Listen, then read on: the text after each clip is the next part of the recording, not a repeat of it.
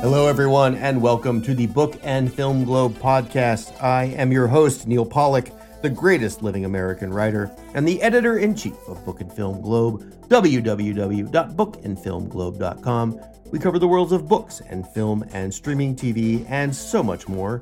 We have three movies to talk about this week. We've got a wrestling picture, we've got a car racing picture, and we've got a gay classical music biopic, I guess, for lack of a better uh, genre classification. We're going to talk to Stephen Garrett about Maestro, starring and directed by Bradley Cooper. That is on Netflix now.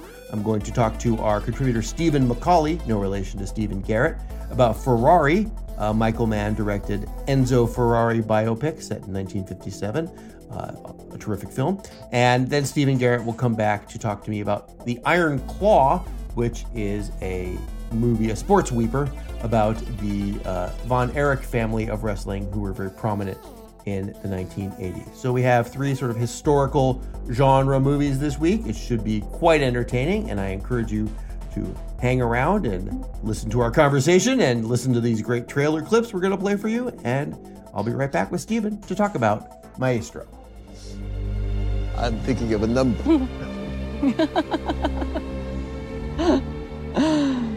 Oh, I don't know. Nine. No, Five. no, you have to think. I'm trying to it's two, darling. do. It's two. Like us, a pair. Two little ducks in a pond. Stephen, I'm thinking of a number. Two, a pair, darling, just like us. Yes, yes, there's two of us. two of us talking about Maestro, Maestro. darling. Ah, it is uh, uh the movie sings within me. So, yes, we're talking about Maestro, the new Leonard Bernstein biopic that only Bradley Cooper wanted to make. Well, Brad, only Bradley Cooper, Martin Scorsese, and Steven Spielberg wanted to make. No one, no one really wants seems to want to be watching it. It's not exactly burning. Bur- well, it's true. It's not really burning up the Netflix hustings. You know, it's like it's an art film. It's kind of like um, it's their it's their art film of the year. You know, it's like Roma or Mank.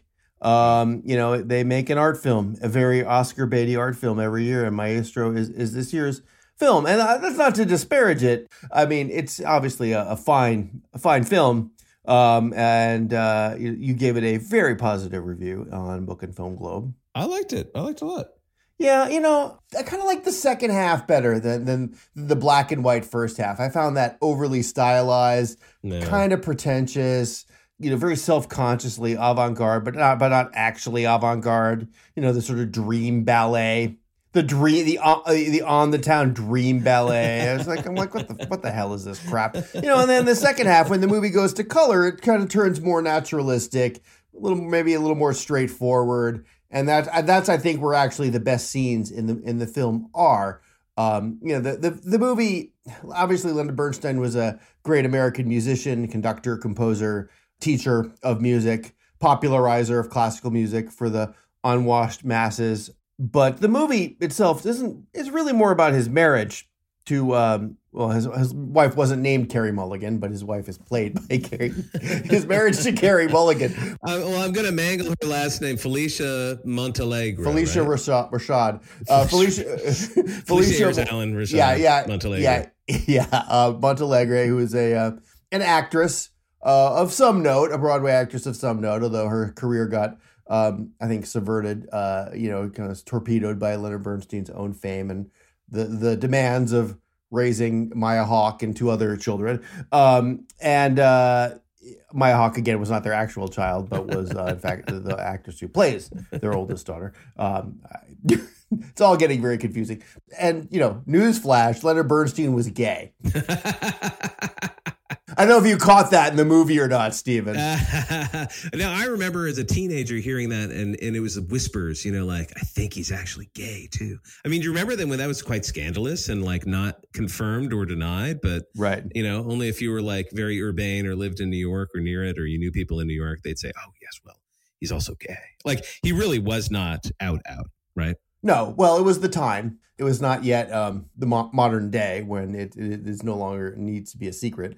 The movie, um, boy, does it hammer that home. And you know, Felicia, he does he loves loves his wife very much, uh, but also uh, Loves the boys. loves the boys. He just loves the life. He loves life. And so I don't know. I found the first part where he's like a young up and coming musical genius and all of the parties they go to with the with the lame singing and the and the the, the sort of hammy film noir like dialect and it, I, I didn't like all that part. But then when it, when the movie turns to color and it becomes the 1960s and 1970s I felt like it had it had a little bit more substance and um, I think it held held together better. It, it was a little less full of itself. I, I don't know if you agree with that. Yeah, I mean, I think I, I think for me the big problem is it just felt completely hemmed in. You know, you mentioned the daughters and they're producers on this, and they've been involved with it for years and years and trying to get a project off the ground. And Spielberg was going to direct at a certain point, and Scorsese was going to direct at a certain point. And it's, you know, you you feel a lot of belabored kind of studying of what part of his life are we going to are we going to spotlight and how much of we going to really reveal i really felt like the, the the wife was absolutely put on a pedestal by the children and she was this you know long suffering saintly woman who sacrificed it all including her career. And as you said she was an actress of some repute right? But like was she was she the leonard bernstein of, of broadway? No. Was she sarah bernhardt? I- you don't get the sense that she was giving up much. Sorry. You know the movie makes it seem like they were toe to toe in terms of creative geniuses or equals you she know? was a working actress. She was a working actress who like married a superstar genius. And so Yeah. of course she's going to sacrifice. It's kind of baked into the into the calculation. Anyway yeah so it just felt like Eh, this is a great for me example of how somebody who's incredibly talented it's not so much the story they tell but how they tell the story. And you're right i it did feel kind of pretentious. At the same time leonard bernstein was not above pretension right? I mean he he could deliver the goods but he also loved to revel in you know like oh look at me and like this is fantastic. And like you know there is something uh, larger than life something overblown uh, in the style of the direction that felt appropriate. I mean Matthew Libatique is the cinematographer. He did a, an astound, I thought, just absolutely astounding job. He's being very literal, and it, I feel like they kind of lean into it. Like there's that one shot where, you know, Felicia is literally standing in the shadow of, you know, Lenny as he conducts on stage, and she's in the wings. You know, um, so they they embrace the dynamic in a visual way, in an actorly way.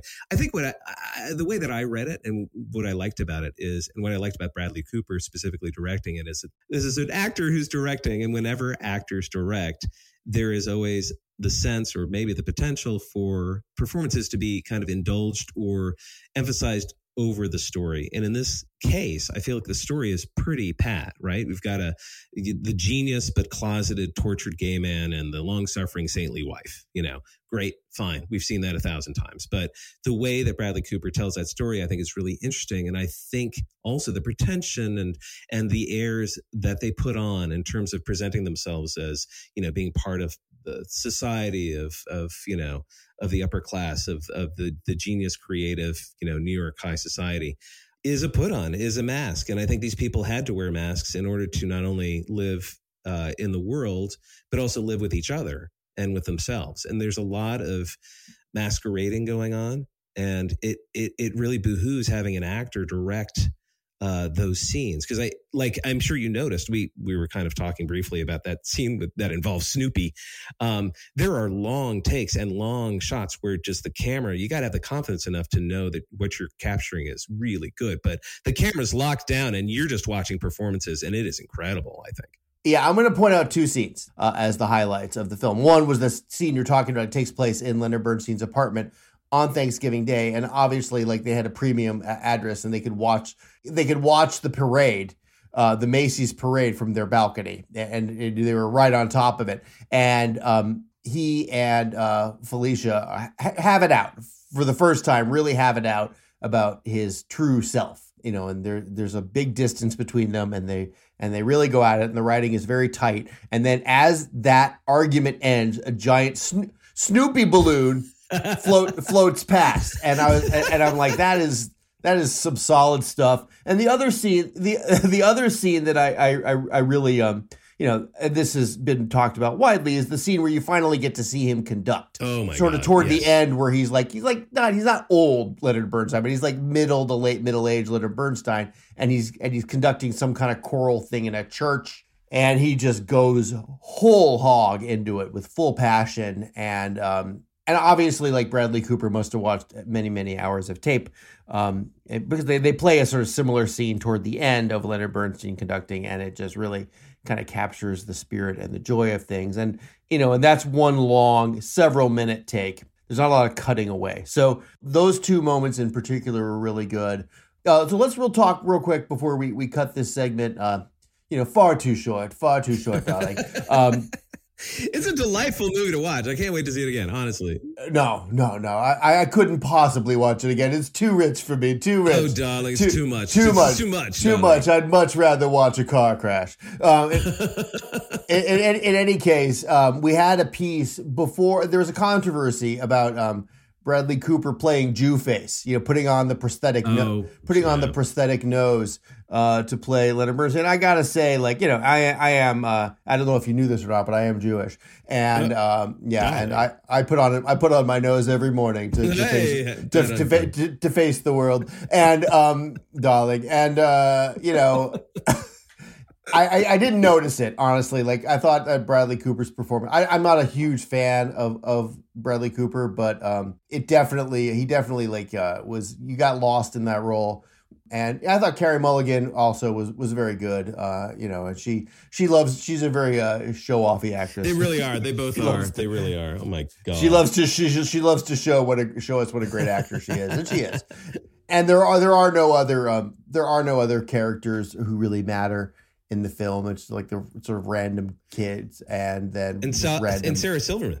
You didn't mention. her. Sarah Silverman is there, but you know she's she, Sarah Silverman's not a, is not a great actor. Let's let, let, let, let, let us be clear about that. And then there's just like a just like an endless parade of of, of Leonard Leonard's tricks, kind of hanging around hanging Right. around the edges. Matt Bomer. Matt Bomer's great. Was He's Matt. Bomer the, the guy in the black and white section, the early? Yes, he was the kind of first lever we see. Yeah, yes, yeah. I'm not saying there weren't good actors in the movie, but I, I they, they didn't register. It's a, it's really a two character play.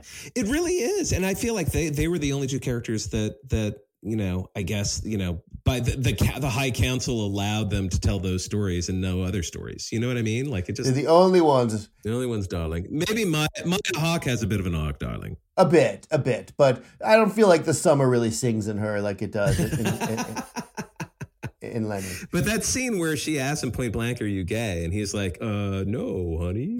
Not me. He's just a good friend, honey." I'm gonna go have drinks by the pool with Tommy now, but I'm not gay. Give me a break.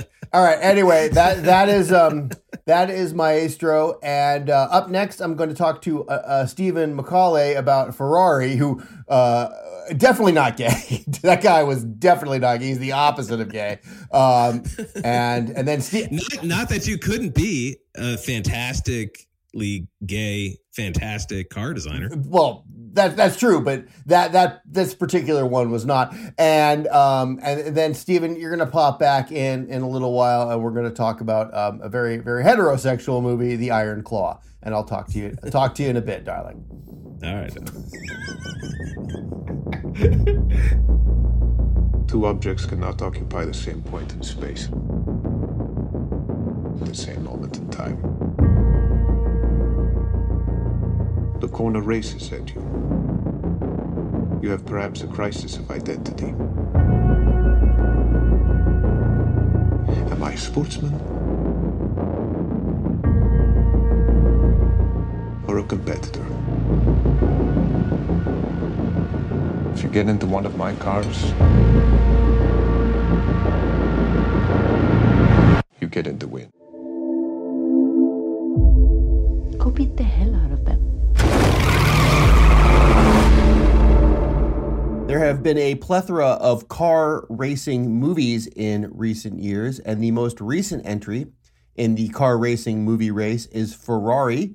Uh, directed by Michael Mann, it's a biopic of sorts about uh, Enzo Ferrari, although it doesn't follow uh, traditional biopic rules. It mostly is set in one year of uh, Enzo Ferrari's life in 1957, sort of a turning point year for him. And there's not a ton, there's one race. There's the Mille Miglia, which is a, a thousand mile race uh, around Italy, and it's sort of a key race for the Ferrari um, brand and for the Ferrari business.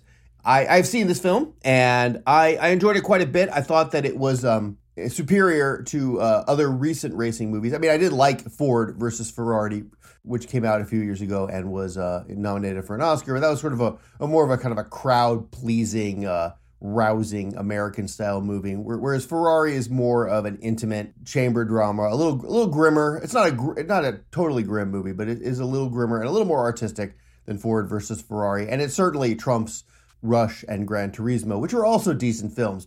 As a little background, I uh, have spent some time uh, as an automotive journalist, as they call people who write car reviews for money. Uh, but I would not say I am an expert in all things automotive. I sort of was sucked into that world almost by accident and out of financial necessity um, about 10 years ago. And I met many well regarded and uh, well informed car experts during my time as an automotive journalist. And one of those is Book and Film Globe contributor Stephen Macaulay, who is here today to talk to me about Enzo Ferrari and the Ferrari legacy. Hello, Stephen. Neal, how are you? I am doing well. Uh, I, I am not a Ferrari driver myself. As we talk, I'm facing a rather expensive uh, fuel and injector and fuel coil repair on my 2013 Toyota Prius, which is not what Ferrari is about. But other than that, I'm I'm doing well, and I enjoyed Ferrari quite a bit. And I'm you know I'm curious about uh, the veracity of, of, the story of uh, of Enzo Ferrari because the movie takes place in 1957, which I I don't know how familiar you are with that that particular era of Ferrari history, but it was sort of a turning point where the the business was on the verge of going broke. Does that does that sound about right? Well, th- that's sort of correct. I think that was heightened for purposes of the movie, the the whole issue of you know whether Ferrari was going to make it as a company or not. So I, I, I would take that with a bit of a grain of salt. And you know, it occurs to me that there should have been a movie about Enzo Ferrari made a long time ago because his career was so incredible. It's it's the stuff of a movie. Here you have this guy who you know was was was born just before the turn of the 20th century. He starts out his career as a race car driver in in 1919 he he then joins alfa romeo in 1931 he decides he's not going to be racing anymore. He's still working with alfa then he leaves in in 1939 starts his own company and the rest is basically history i mean with with ferrari I would argue being one of the most famous car brands on the planet. Agreed there, uh, you know, but the movie does it does there's a brief flashback to a, a race uh, in 1933, which was apparently a race where a couple of friends of his died, and the sort of the specter of death hangs over this movie. Well, for you know, there's also some flash uh, short flashbacks to him picking through the rubble of his factory, which was I guess bombed by the Allies in World War II, um, and uh, you know, 1957 comes along and you know he is he's still kind of dealing with the aftermath of that. Although uh, you know Ferrari has has has definitely uh, come up in the world since then. The movie does spend a lot of time lingering on how dangerous auto racing was, especially back then. You know, they, they're the Mille Miglia. They, you know, yeah, they were wearing helmets, I, it, but um, you know, they were driving these open air cars on country roads, you know, extremely fast and beating the hell out of them that is not the. I mean, I know auto racing is still dangerous, but it, it's not as dangerous as that anymore, right? Right. Well, I mean, so so for for those who are not familiar with it, um, the Mille Miglia is a race was a race on the on the streets of of Italy. I mean, it was there, there was not a special course. They they just drove. There were basically you know no rules. It's like get there. So you know that race had had a a tragic accident that leads to, leads to the death of many, including five children. You know, what's, what's interesting is is that just a, a couple of years before that race, during the 24 hour at Le Mans, that race killed 82 spectators. Yikes! Not in just not not in one accident. I'm guessing. No, it was it was um, a car flew into the grandstand, mm. exploded, and and you know killed these people. But yeah so i mean enzo had to deal with with you know his his drivers um dying. Um you know one of them was this guy named eugenio castellotti who you know was was a big star. And he died on a test track just a few weeks before that race in 1957 so i mean you know enzo was like ah oh, this is terrible. Right and the movie depicts that and then he hires this spanish driver who also who was who was part of this accident you referred to and they show They show that accident where the, where the spectators are killed, and it is gruesome. I mean, it is the most realistic car crash scene. I mean, there's a little bit of CGI with the car flying into the air or whatever, but the actual like killing of the spectators, you know, they don't they don't pull any punches. It is gruesome. Mm-hmm. And that's the that's the capper of this great auto race. You know, that's not usually that's not what you see. You know, that's not Steve McQueen pulling into the paddock. You know, that's not uh you know that's not that's not the uh, there's no champagne shower. There's just kind of this grim investigation. It just cinematically it works really well in the film. I, I also wanted to um talk to you about because half of the movie is about uh, Enzo Ferrari's rather uh, unusual personal life. He basically had a separate he had two families, and that's true, right? Right. So so he he married his his wife Laura Garello in 1923, and then they had a son Alfredo Ferrari, who was better known as Dino, um, in in 1932. Turns out that he met a woman named Lina Lardi in 1944, and gave birth to a son named Piero in 1945. Um, so yeah, that was um, you know an ongoing situation in Enzo's life where he did have these two families. Yeah, and he kept he kept his um, quote unquote illegitimate family secret from Laura and his other son, who, as the you know the movie depicts, also uh, they don't show it, but it happens off screen or before the action of the movie starts. But he dies of uh, disease in the 50s and so there's a there's a battle over who's going to inherit the Ferrari mantle. You know, because by the time the movie uh, starts, you know Enzo Ferrari, who I think I, I, thought Adam Driver was was terrific as. I mean, you know, he's he's pushing sixty, right, and uh, he has to figure out what's going to happen with his company when when he's done. He's not he's not at the, he's not at the finish line yet, but he's you know he can see the, he can sort of see the end of the tunnel, right? I feel like the movie, everything you're describing here, the movie covers. Yeah, it, it, it you know it, it's it's it's worth pointing out that um so Dino the son, the legitimate son, you know, dies at age 24 the year before the movie starts. So so you have that situation. Piero is is significantly younger. I mean, since he was born in 1945, and we're talking about uh, 1957. You know, it's a it's a 12 year delta there. Um, you know, th- there's this other thing. You know, you're talking about the the two lives being separate. Um, we, we've got to realize that this is taking place in Italy, and divorce was illegal in Italy until 1970. So this is not something that uh, would be widely bantered about. Yeah, and well, there's also the there's also the business fact that Laura, uh, his wife, owned 50 percent of the company. They were business partners in addition to to uh, have to spouses, and I feel like the movie does a pretty nice job of outlining that as well. So, you know, that Ferrari is an interesting biopic in that it tightly focuses on one year of a, you know, of a great man's life, right? And it really like all the sort of um, themes and issues of his life came into um, sharp focus around this uh, this Mille Miglia. I guess I, I guess I have a question about the Mille Miglia. So there was this terrible accident. When did they stop running that race? Right after that race.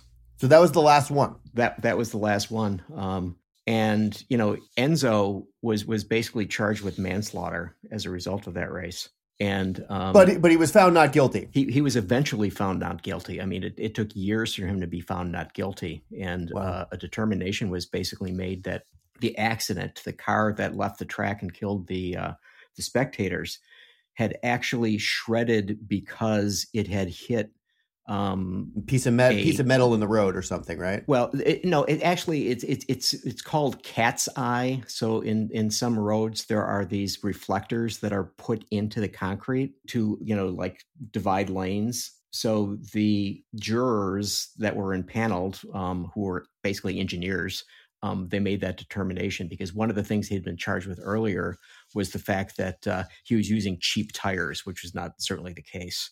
Yeah, I, he didn't seem like someone who was uh, stinting on on cost, uh, which was part of the reason why his company right. was in financial trouble. So, would you say that was like kind of the end of a, a wild era of road racing, or um, you know, were there other races that kind of carried that legacy on after that? Well, I mean, basically, if you think about it, I mean, while accidents weren't quite as elaborate or tragic as had happened, you know, in in the 1950s, I mean, there's still been lots of people who died in NASCAR races before that got uh, squared away. So, so now, I mean, yeah, certainly, certainly, certainly, it's a hell of a lot safer.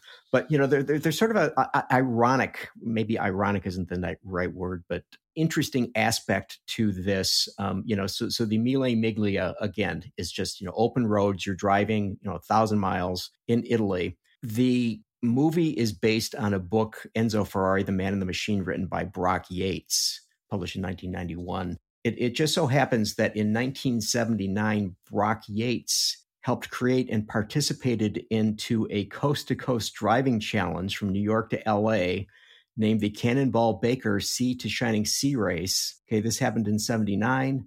And in 1981, we had the Burt Reynolds film Cannonball Run, which was based on that race and which Brock Yates actually wrote. Right the in other words the uh the mythology lives on.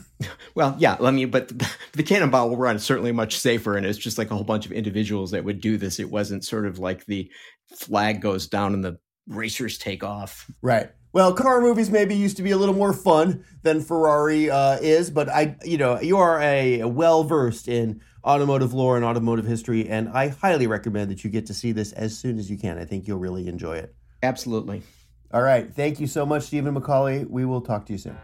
Thanks, Neal.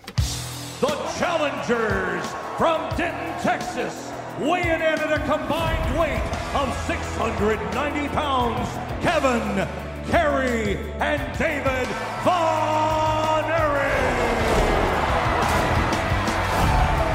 Look at my beautiful brothers. The Von Erichs are the greatest family in the history of wrestling. Steven Garrett, I'm tired of you challenging me on this podcast with your ignorant opinions and your ideas about movies when you don't know anything. I know everything about movies. I know it all. I got this Rolex watch. I got a $50,000 Cadillac in the driveway. I'm the best movie critic. I'm number one.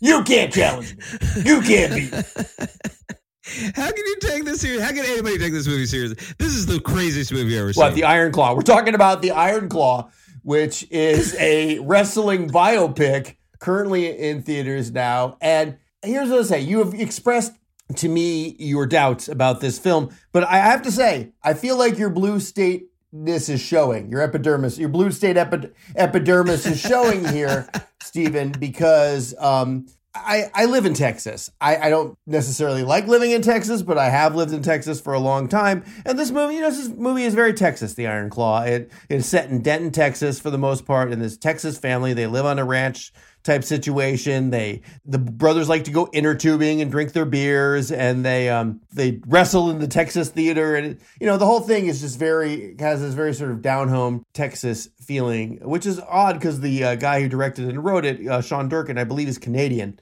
but uh, he captures he captures something about Texas in the Iron Claw. Yeah, it's interesting. And also, you know, I, I saw it uh, at the screening where he talked a little uh, to introduce it, and I think he said something like "Where's the effect?" Like, I don't think he actually grew up. I think he grew up maybe in like the UK or something. So like Texan wrestling was something that was exotic and different for him, and he kind of I don't know. He has some very, very deeply emotional tie to it. Yeah. And this movie like meant a lot to him. This is a serious passion project. It's a deeply emotional story. I mean, it is, it's yeah. a ridiculous story in some ways. It's about the Von Erich it family. It is. It's in some way, and this is a ridiculous story. Anyway, but, I'm sorry. But it's a true story. That's what true. makes that's what makes yeah. it good. The Von Erich family was a one of the first families of wrestling, sort of in the pre uh, Vince McMahon, Hulk Hogan, The Rock era. You know, when it was it was sort of modern wrestling on TV with the big personalities and the bragging, but it wasn't quite there yet. So it wasn't the multi-billion dollar industry that it is today. It was still a little bit gritty. And um, the patriarch, I believe his name is Fritz von Erich, or that von Erich was his chosen last name, who's played brilliantly in this film by Holt McCallany from uh, yeah, he's Mindhunters. Great. He's great. Um, he just, just a fantastic performance.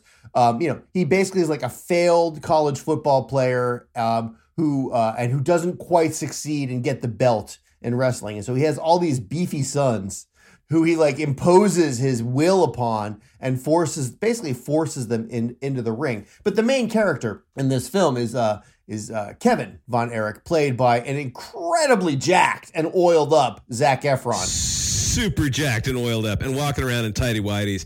And he just looks like he's in kind of pain. Like he cannot put his arms to his sides because they just bulge. He, but he, I think I thought Efron was incredible in this. He showed, a, I mean, a lot of emotional range, given the fact that he couldn't move his facial muscles. You know, but, but I have to say, like, you know, this movie's secret weapon, the hammer, the iron claw, as it is, is Jeremy Allen White. Oh, he's great. Who is uh, well known to TV audiences as Carmy from The Bear, and also was a was a main character in Shameless. So he's been a long long time successful TV actor, but he's never had like a marquee movie role. And this so this is his first. He's not the lead character. You know, that's definitely Zac Efron, but he you know he has he's a major character in the film.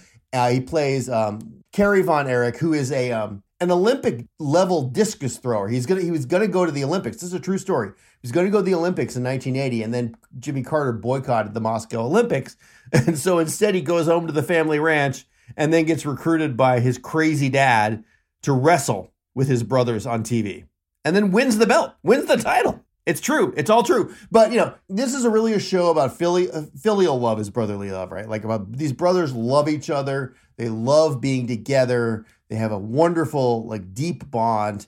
Um, and so when Well, that and there's you, you mentioned you didn't mention uh, it's David right David Von Erich Da- David Von Erich. Dickinson plays who's who's the uh, I guess the arty one right the one who's got the the indie rock band no, or that's. Mike. Mike is Oh, the that's young, Mike. Yeah, Okay, he's uh, youngest. yeah. Harris Dickinson plays uh, David, who's like the uh, he got a long blonde mop of hair, Van Halen hair, and he's kind of like the mouthy one who's good on the mic. Whereas Kevin, he's the most naturally talented physical wrestler, but he's very he's got no personality. he's like I uh, uh I'm gonna beat you in the ring Yeah, yeah. Whereas whereas David's real real glib.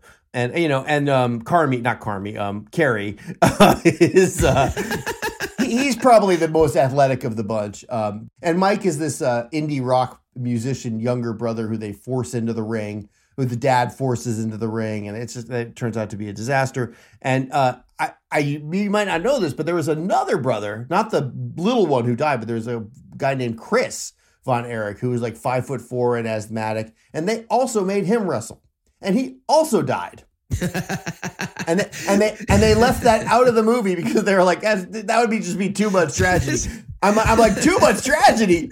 I, I have never, literally never seen a movie with as much tragedy in it as the Iron Claw. You didn't mention the curse like the Von Erich curse right Well, here's the thing. There's okay. The family curse is not real. It just this family does have bad luck. But part of the reason why these bad things keep happening is because they're wrestling. this is the thing it's not luck and it's not a curse they keep doing this dumb thing that is highly You risky throw yourself, you throw yourself on a canvas enough times, yeah, your intestines are gonna freaking rupture. Jesus. Yeah, I mean, of course you're gonna die, and it, like this is my problem with the movie is that there's like definitely a boneheaded syndrome in this movie where you're just like, stop doing what you're doing, you're destroying yourselves, and right each but other. but the thing is it's really a movie um you know at its core yes it's there's a lot of wrestling milieu and i think that's very well it's very well the wrestling scenes are great the tv grainy tv footage fake grainy tv footage is great and the graphics, And the graphics. late '70s, early '80s graphics are chef's kiss. Very fun but i feel like you know it's really a movie about um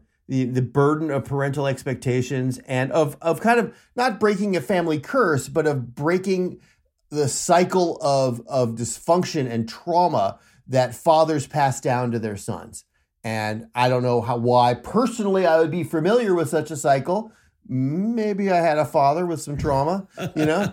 Maybe and it was un, un, slightly unresolved and maybe i'm attempting to not pass that down to my own son. So i found it relatable that you know and that you know and, and touching when um I, I won't give it away but you know let's just say that on the off chance that somehow the cycle breaks the movie handles it ex- would handle it extremely well Right, uh, right, and, right, in- in a very sort of moving and, and tear jerking kind of way. And so I don't know. I like. I, I really. I think I like this movie more than you did. I, I kind of place it in a category of movies. Yes, okay. Wrestling is ridiculous. You know, you and I are not fans, but I know many people, and many of the people I play trivia with, for instance, love professional wrestling because it's like a whole category of popular culture with characters and names and like facts to know and like titles to to track and all that. But I, I feel like um, you know, for people who lo- you know love it, they they really love it, and and I I think the movie does a really nice job sort of capturing why people love it, and and, and then it, it makes it personal in a, in a really um, I would say lovely way. It's not a lovely film, but it is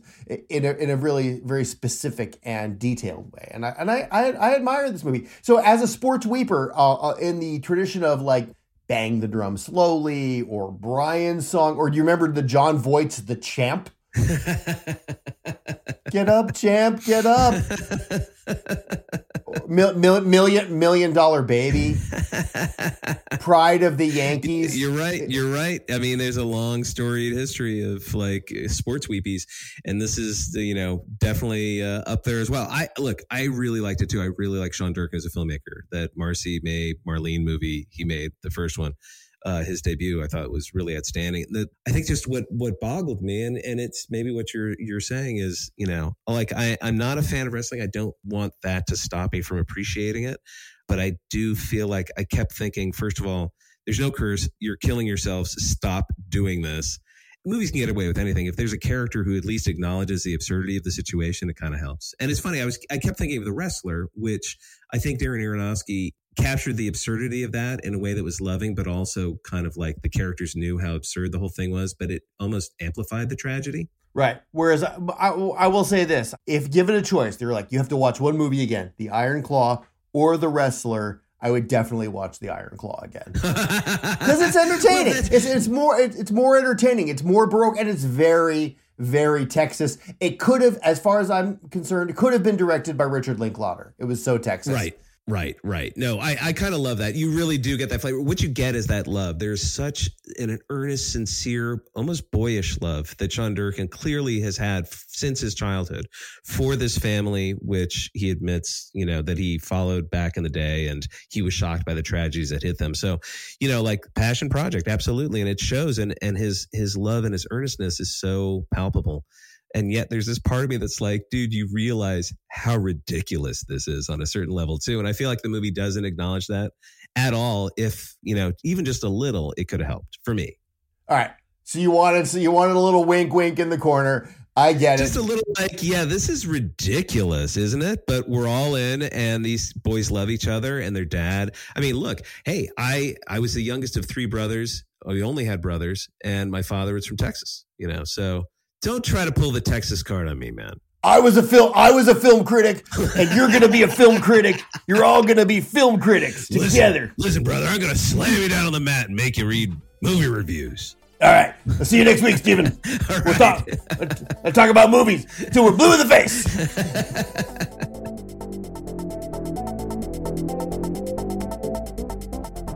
All right. Thank you, Stephen Garrett. The Iron Claw is playing in theaters now. See it with a big, rowdy crowd as wrestling pictures were meant to be seen. See it in Texas if you can. That's where I saw it. I also saw Maestro in Texas, although I watched it in my home office on Netflix, which is where it is airing. Not only in my home office, but on Netflix. And that stars Bradley Cooper. It's about the life and work of Leonard Bernstein. And I also talked to Stephen Macaulay about Ferrari, starring Adam Driver, directed by Michael Mann. Uh, it's a movie about sort of the history of car racing. I thought that was quite good as well.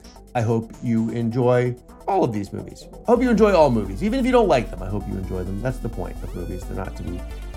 They're you can hate. You can hate. Watch them. You shouldn't hate them. I'm Neal Pollack. I'm the editor in chief of Book and Film Globe. www.bookandfilmglobe.com. We cover the worlds of books and film and streaming TV and so much more. And I will talk at you next week.